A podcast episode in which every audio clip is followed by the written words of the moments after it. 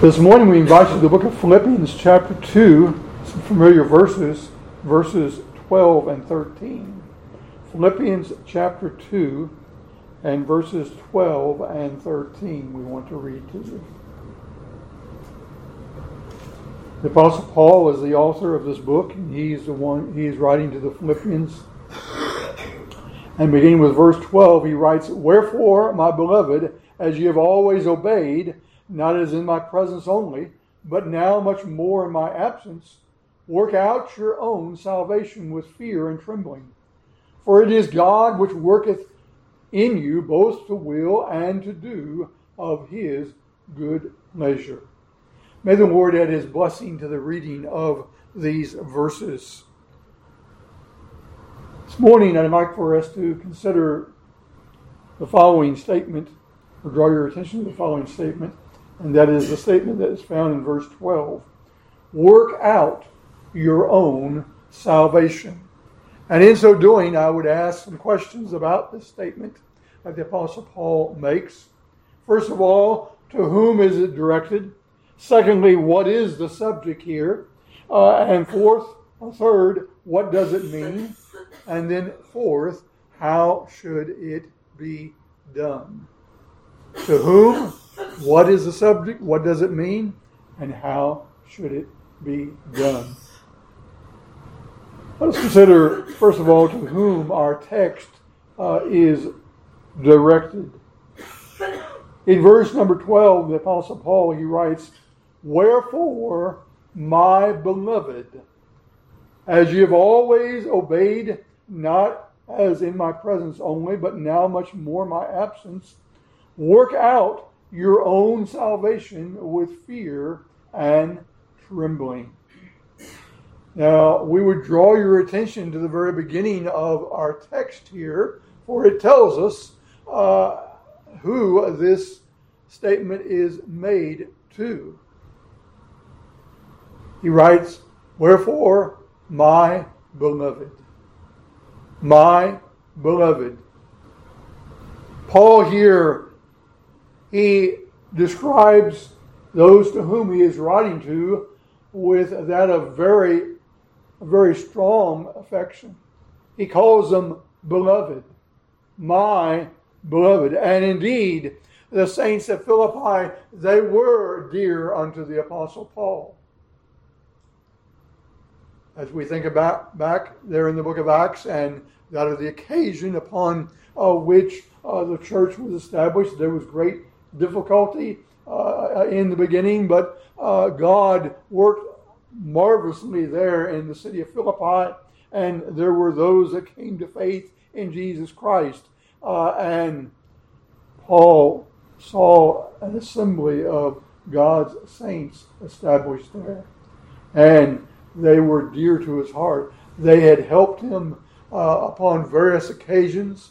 Uh, there were there was a time which he makes mention of in the epistle uh, that they kind of uh, backed off on that of their assistance unto him, but their assistance had flourished uh, once again.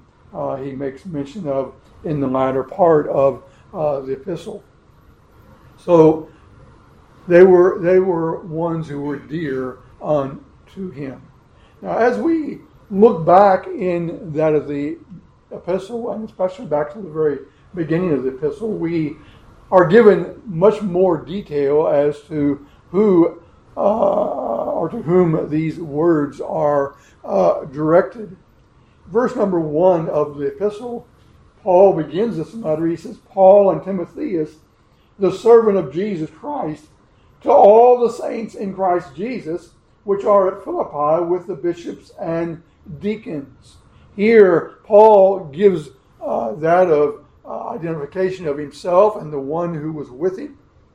And then uh, he identifies those to whom he is addressing this letter to. And you note he says, To all the saints in Christ Jesus, which are at Philippi, with, or we might read along with, the bishops and deacons. So it's the letter is addressed to the saints At Philippi, we see that there are bishops and uh, deacons uh, that are amongst that of these uh, saints that are spoken of here, which of course would indicate uh, that uh, there at Philippi there was indeed that of an assembly of God's saints. As we come on forward in the book, Paul here uh, he identifies them as ones whom God had done a work in. Verse 6, he says, being confident of this very thing which he which has begun a good work in you will perform it until the day of Jesus Christ. These were ones whom God had done a work of grace uh, uh, uh, in. They were saints of God. They were recipients of that of God's marvelous uh, work of grace. However, as we go on a little bit further into the book, we see that there was somewhat of some difficulty amongst that of the saints here at Philippi. I would draw your attention to the very last few verses of chapter 1. He calls upon them, or exhorts them. He says, Only let your conversation be as it becometh the gospel of Christ, that whether I come and see you or be absent, I may hear of your affairs, that you stand fast in one spirit with one mind, striving together for the faith of the gospel, and in nothing terrified by your adversaries, which is to them an evident token of perdition, but to you of salvation and that of God. For unto you it is given in behalf of Christ, not only to believe on him, but also to suffer for his sake, having the same conflict which we saw, which you saw in me, and now hear to be in me.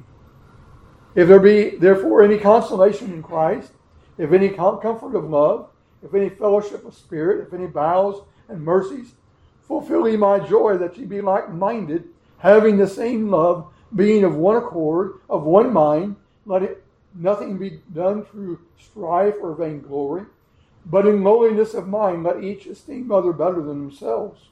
Look not every man on his own things, but every man also on the things of others. Here in these verses, the Apostle Paul, he calls upon the saints of God uh, to live uh, that of a life that would become uh, that of the gospel of, of Christ, which they professed. And then in chapter 2, in the very first few verses, he calls them to love. He calls them uh, to that of uh, mercy, uh, expressions of mercies, uh, that of joy, uh, being like minded, uh, of one mind. And then you note in verses 3 and 4, he says, Let nothing be done through strife or vainglory.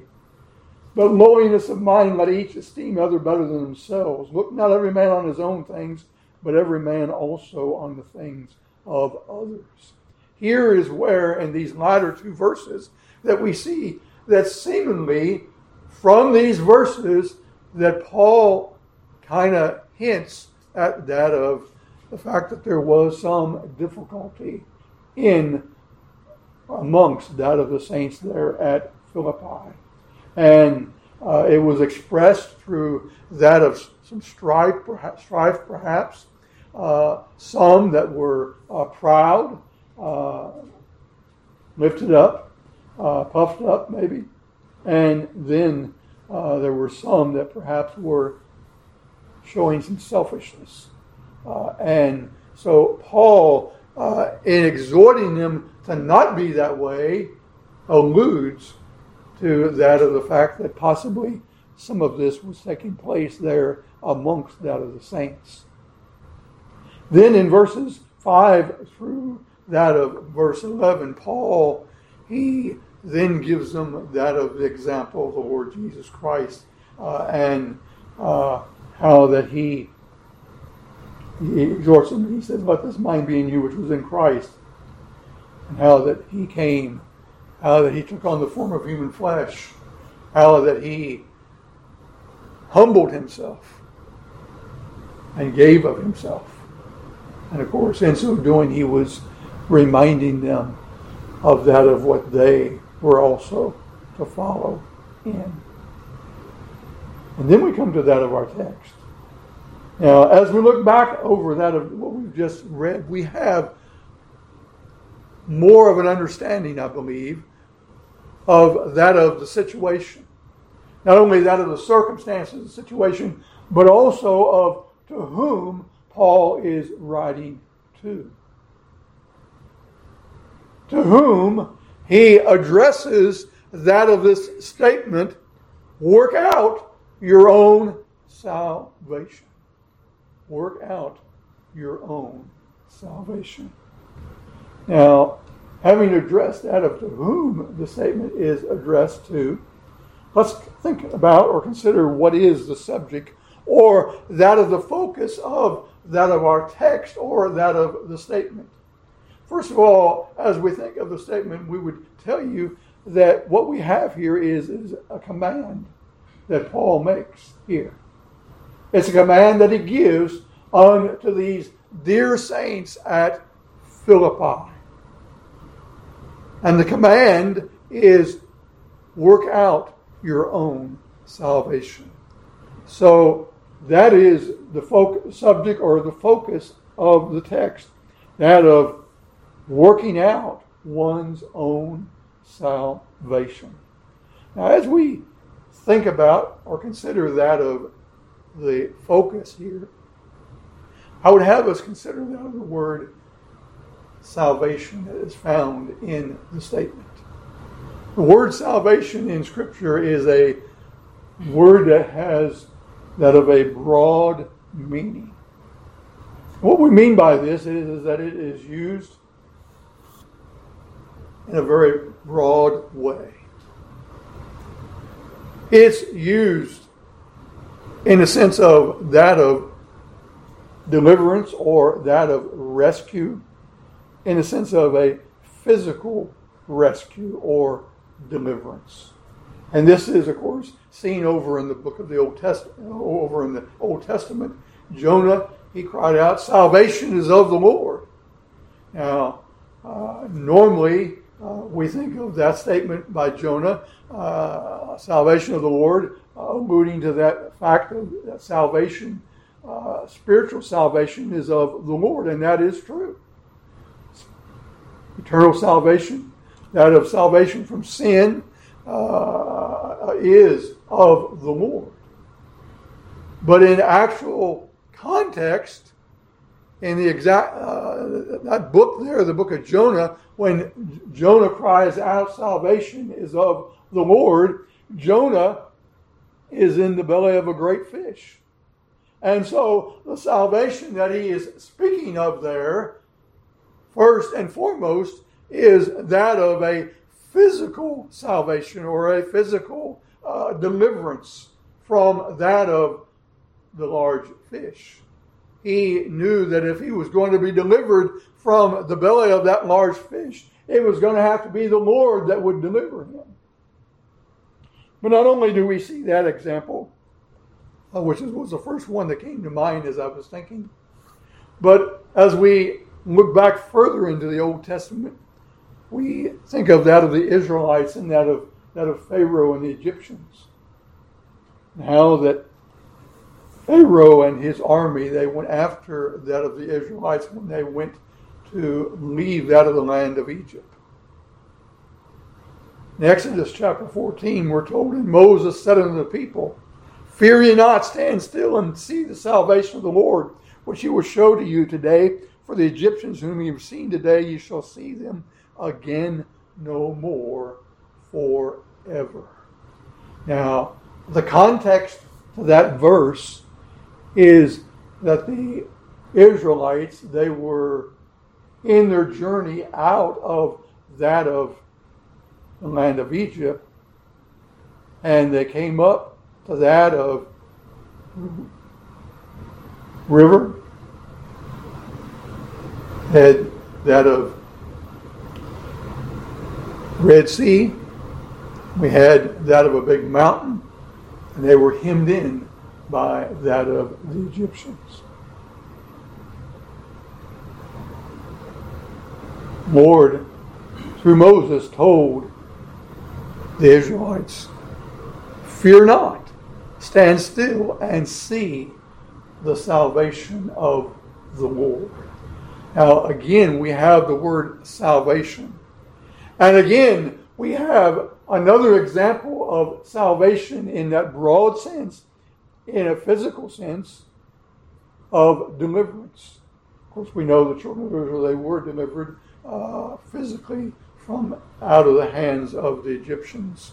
Another passage in Exodus 15 where they sang the song of Moses, The Lord is my strength and song, and he has become my salvation. He is my God, and I will prepare him a habitation.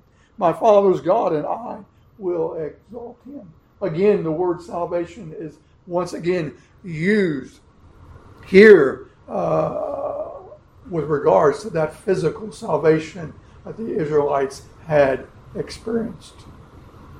But not only is the word salvation used in a broad sense in that manner, it's also used in regards to that of spiritual rescue. Of course, as I said earlier, normally when we uh, think of that statement that Jonah made, Jonah said, Salvation is of the Lord, we think of that of salvation as far as a spiritual uh, salvation. And truly, spiritual salvation is of the Lord. Deliverance from that of sin, from its consequences, is indeed of the Lord. Now, here in our text, Paul writes, Wherefore, my beloved, as you have always obeyed, and not in my presence only, but now much more in my absence, work out your own salvation with fear and trembling. Your own salvation. Your own salvation. Now, salvation, spiritually speaking, it is spoken of spiritually, deliverance from that of sin, deliverance from that of sin's guilt and penalty initially. Salvation is also spoken of as that of deliverance from sin's power in Scripture. It's also spoken of with regards to that of deliverance from yet that of the wrath to come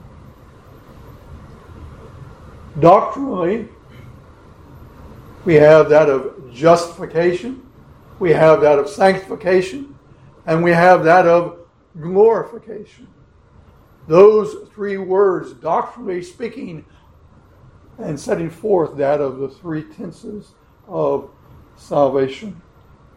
Now, Paul wrote in Galatians chapter 3 Christ has redeemed us from the curse of the law being made a curse for us. For his written curse is everyone that hangeth on a tree. Here we have salvation from that of sin's penalty, deliverance from the power of sin. Paul wrote in 2 Corinthians 1, verse 10, who delivered us from so great a death and doth deliver, in whom we trust that he will yet deliver us. We could say that Paul there in that verse speaks of all three tenses of salvation deliverance from that of so great a death, that of the penalty of sin, so great a death, and doth deliver, in whom we trust that he will yet deliver us. Deliver us. That is, deliver us from not only the power of sin, but the presence of it also.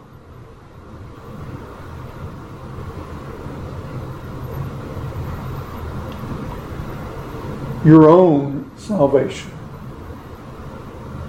So the words salvation there, it speaks of that of spiritual salvation, is what Paul there is speaking of when he says, work out your own salvation. Now, in our text,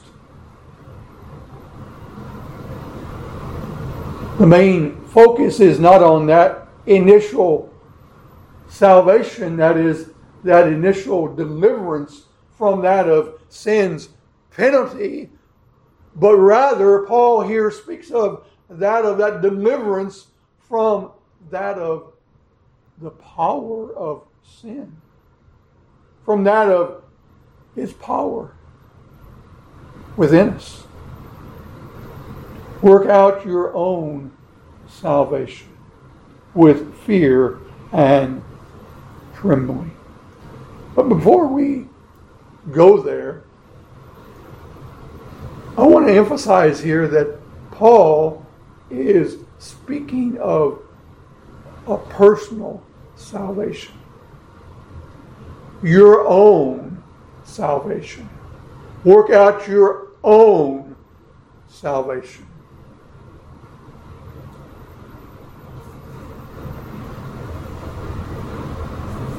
And the reason why I emphasize this is because there is a tendency that has come to pass where there are many who believe that what Paul speaks of here it has to do with that of the church as a whole here in this text. It does have that of bearing upon that of the whole church, but it goes all the way down to that of the individual itself. In other words, Paul may, and he is, he's addressing the church as a whole here, and yet, beloved, he's also addressing that of each individual that makes up that of the whole. Salvation is personal.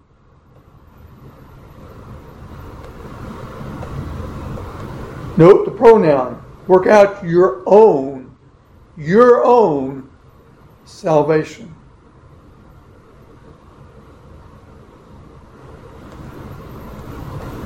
Your own salvation. Your initial salvation is personal. It has to do with that of you and you alone. It has to do with that of you and that of your sin and your sin alone. It has to do with that of sin's penalty and that of its consequence and that of the penalty and the consequence for you. It has to do with that of deliverance for you.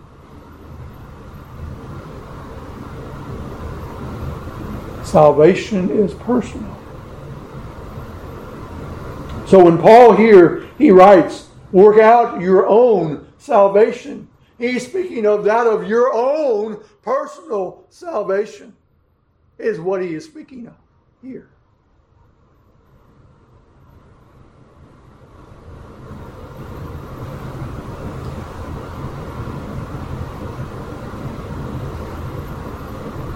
When we leave this world,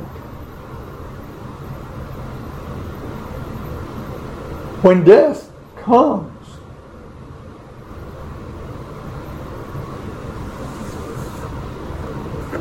Nobody here upon the earth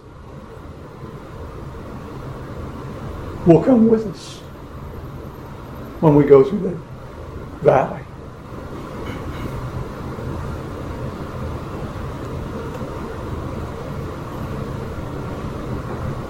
That valley of death is the valley of death is ours.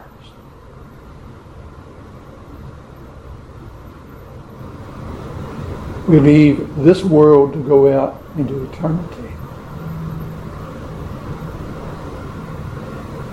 To face God.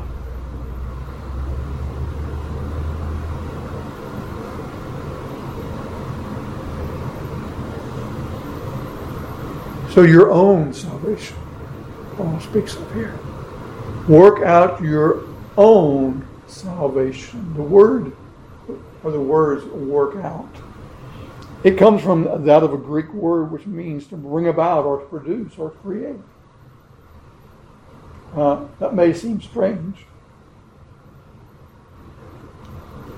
What does Paul mean when he says, work out your own salvation?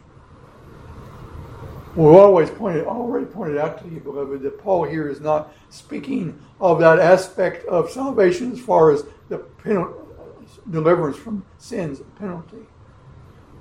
And we would say to you, we don't work for salvation.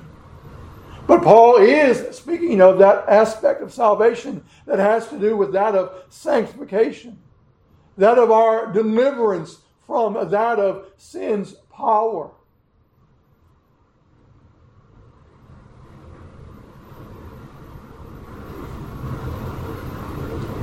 That of our lives being set apart more unto God.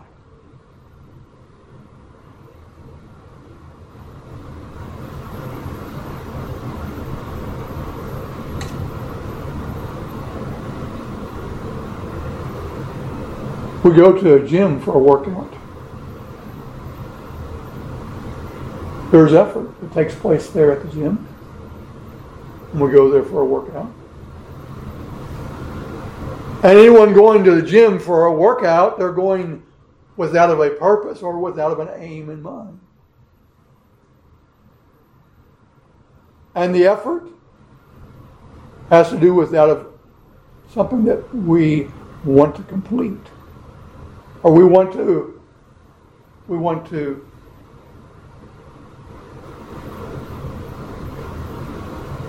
aim at reach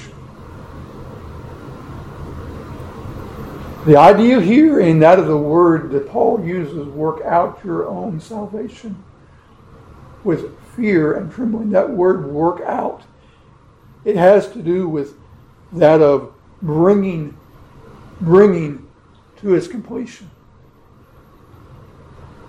Bringing to a completion. Work out your own salvation.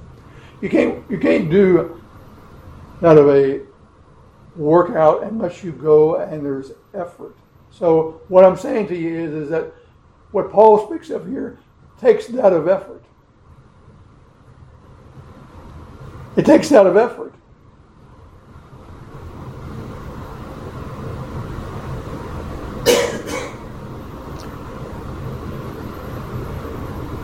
Another way that we would set before you is out of a garden. My pastor used to always use this as an example. He would say you can't work out out of a garden unless you have a garden. Well, likewise with that of salvation. You're not going to be able to work out your own salvation unless you have salvation.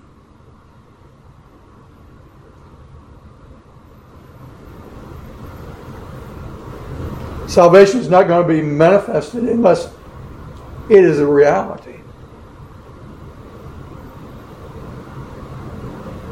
Paul wrote, For by grace are you saved through faith, and that not of yourselves, as is a gift of God, not of works, lest any man should boast. For we are his workmanship created in Christ Jesus unto good works. Salvation is unto that of good works. The ultimate goal is to be conformed to the image of Jesus Christ. Paul here is calling calling upon the saints at Philippi to pursue to give themselves over to that goal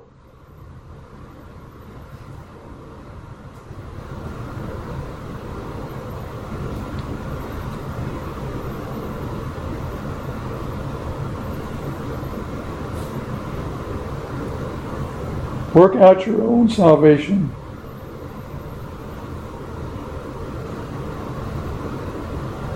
Yes, it implies that of work on our behalf.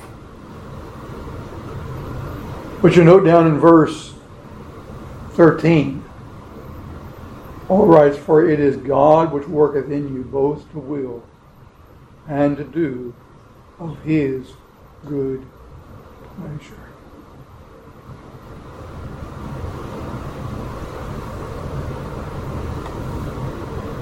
I believe, as we would think about it, that perhaps Paul here, in making this latter statement here, he looks back to that of what he had written back in that of the first chapter, verse 6. For it is God which worketh in you both to will, or being confident of this very thing, that he which has begun a good work in you will perform it until the day of Jesus Christ. There, Paul was speaking of that work of, of grace. And here, Paul, he says, For it is God which worketh in you, both to will and to do of his good pleasure. Beloved, God begins the work and he keeps on working in us. He gives us a will to do his work and not only does he give us a will to do that work, to be conformed to the image of his dear Son, a desire to be, but beloved, he gives that of the grace to do so also.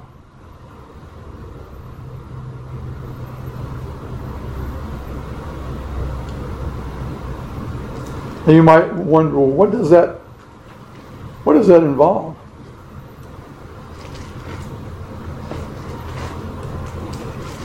I honestly believe that Peter gives us the answer. Or fuller answer. 2 Peter chapter 1.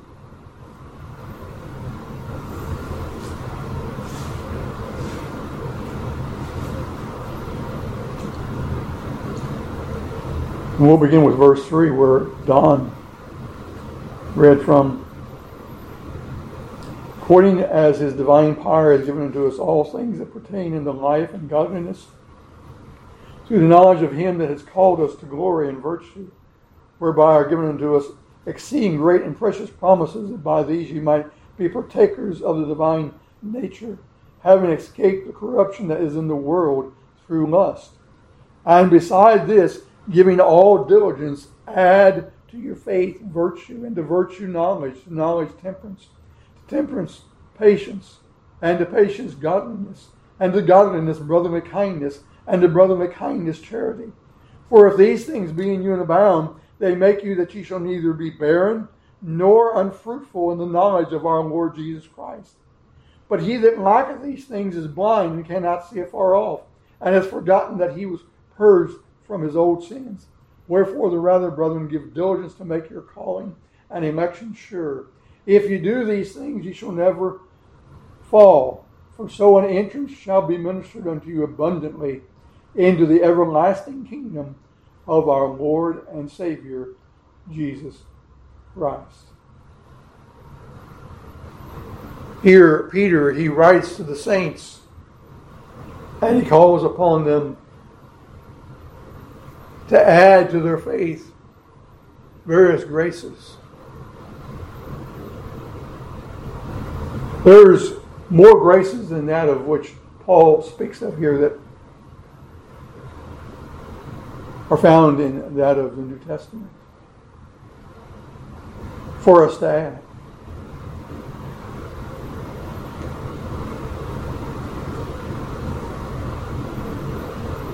What does it mean to add? Add to our faith. One writer said it means to exercise that faith. Exercise that faith. Add to your faith virtue. To virtue, knowledge. And to knowledge, temperance. Temperance, patience. Patience, godliness. Exercising your faith by exercising those very graces.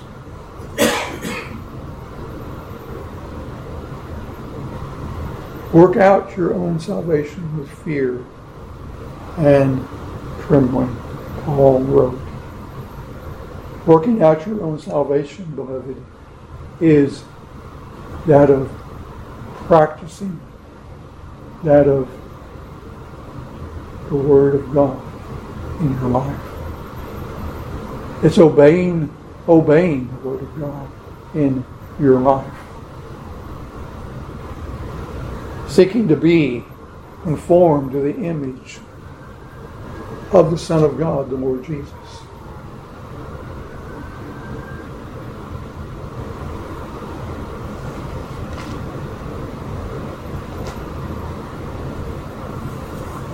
Wherefore, my beloved, as you have always obeyed, not as in my presence only, but now much more in my absence, work out your own salvation with fear and trembling.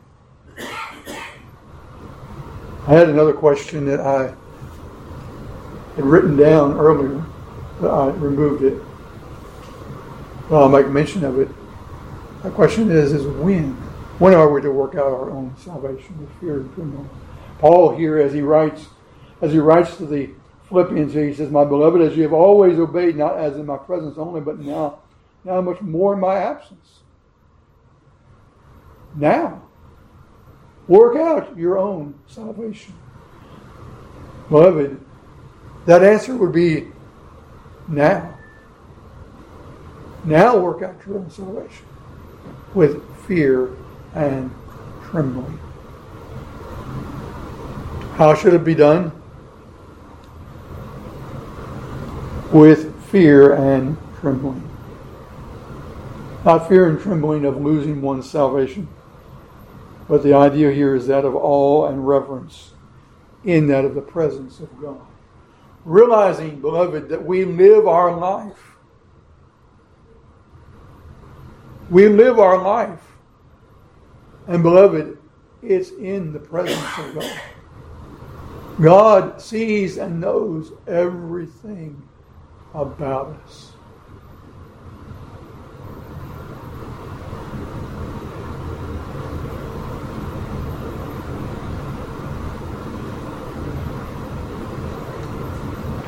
So, in closing, work out your own salvation. Your own salvation. First and foremost, What about your own salvation? Are you saved? Do you have salvation? Do you have salvation from sin and its penalty?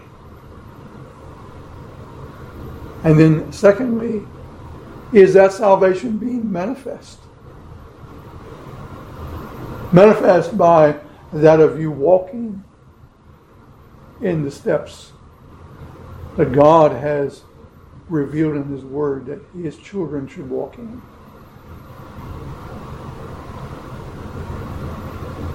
Work out your own salvation with fear and trembling. All right. On the back of your bulletin, we have an old hymn. Portanto,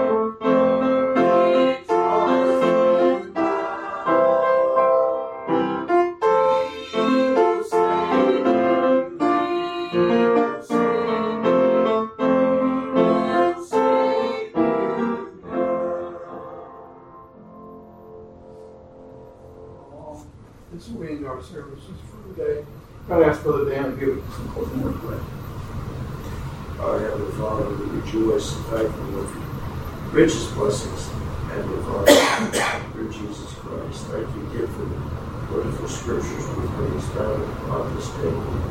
Pray, Lord, that you would help us, Lord. Your older ages to retain your glory here. Pray, Lord, that you would bless, Lord, your glory for our hearts. Thank you, we pray, rejoice in those who gave them. You, most blessed in your honor. Ask you would establish with heart, help us, Lord, in our weaknesses. We pray, Lord, that you would give us strength. Lord, Lord, Lord, your business, Lord, Lord, Lord, Lord,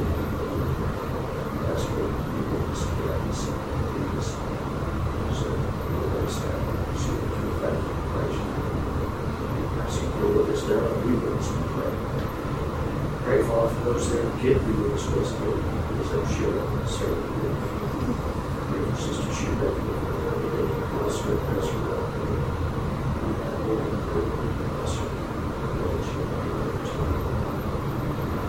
Building this down we part of it. That is the for this. All your good systems, great, for the mercies, like the things, never sees this. Thank you very much.